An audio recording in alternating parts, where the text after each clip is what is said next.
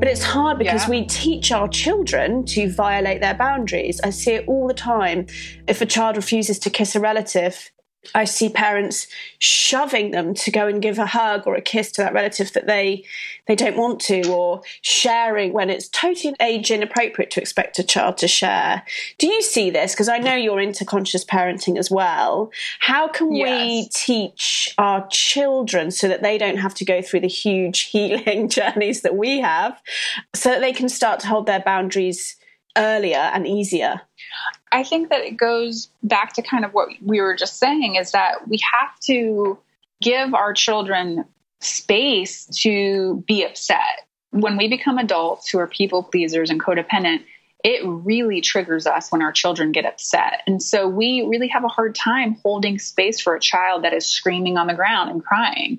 We really have a hard time when we're at a play date and our child is the one not sharing the toy. However, long term, the benefits of not forcing a child to share, not, not forcing a child to hug, are extreme. So, going back to what you said about the sharing in like a play date or whatever, you know, I tell parents all the time it's okay to be the one parent that says, you know, when my son is done with this, your daughter can have a turn. I think that we need to be okay again in situations where we're not liked and we're not approved of. But far too often in parenting, especially, we parent from a place of fear. We parent because we want other parents to like us. We parent because we think that if we don't force our child to share, or if we don't force our child to give Uncle Joey a hug, then they're going to be disrespectful or they're like little spoiled brats. And that's not true. None of that is true. The research behind sharing is growing. We're learning that, you know, when a child is forced to share, they cut down on their curiosity. You know, children, especially younger toddlers, forcing them to share, they don't understand the meaning behind it. So you're getting the behavior, but you're not actually getting the intrinsic motivation behind it. We can get our children to do anything. We can get them to hug, we can get them to say please and thank you, we can get them to share.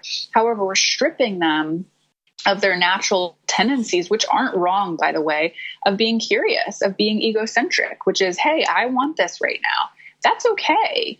This isn't to say that you don't model the boundaries. So, for instance, my husband and I model boundaries all the time between each other, and my children pick up that more than what I say to them. Like, honey, would you like a bite of this when I'm done? Or, honey, can you hand me that? And that's how we model sharing. We don't force children to do it in the moment of a play date because we want to be liked.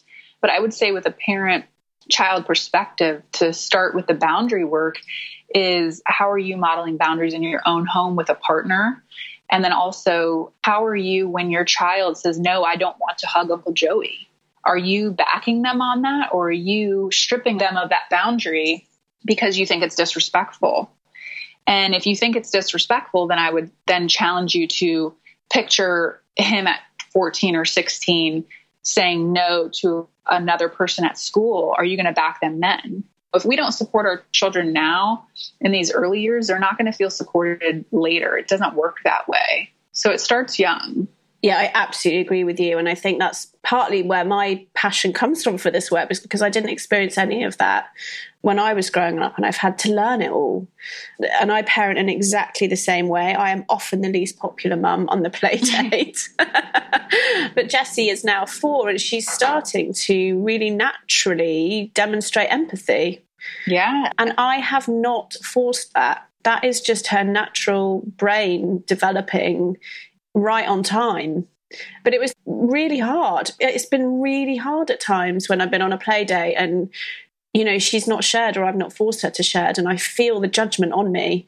You know, it's taken Yeah. all my recovery from people pleasing not to want to grab her by the arm and make her it's really challenging. But this is why I think, you know, the work that you do and part partly what I do on the podcast is so important because we can heal so much, can't we, by noticing what comes up in us as mothers.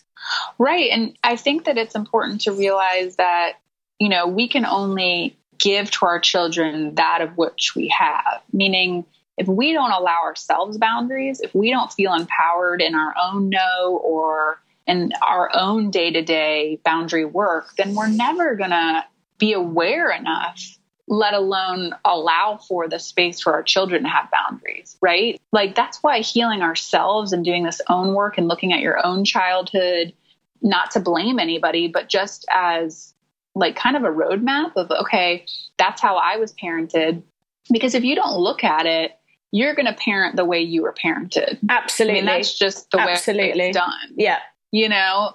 And so it's a part of our wiring, it's a part of the early conditioning. And so, unless you're willing to look back at that, you will become your mom or your dad or your uncle or your caregiver. You will. Willpower isn't enough. And so, just taking a look at it and kind of working through some of that and saying, okay, that's what I didn't get and I needed, or that's what I got and I didn't need. And oh. then kind of analyzing it and turning it around and being more proactive and more conscious with your own parenting. That's how we break cycles.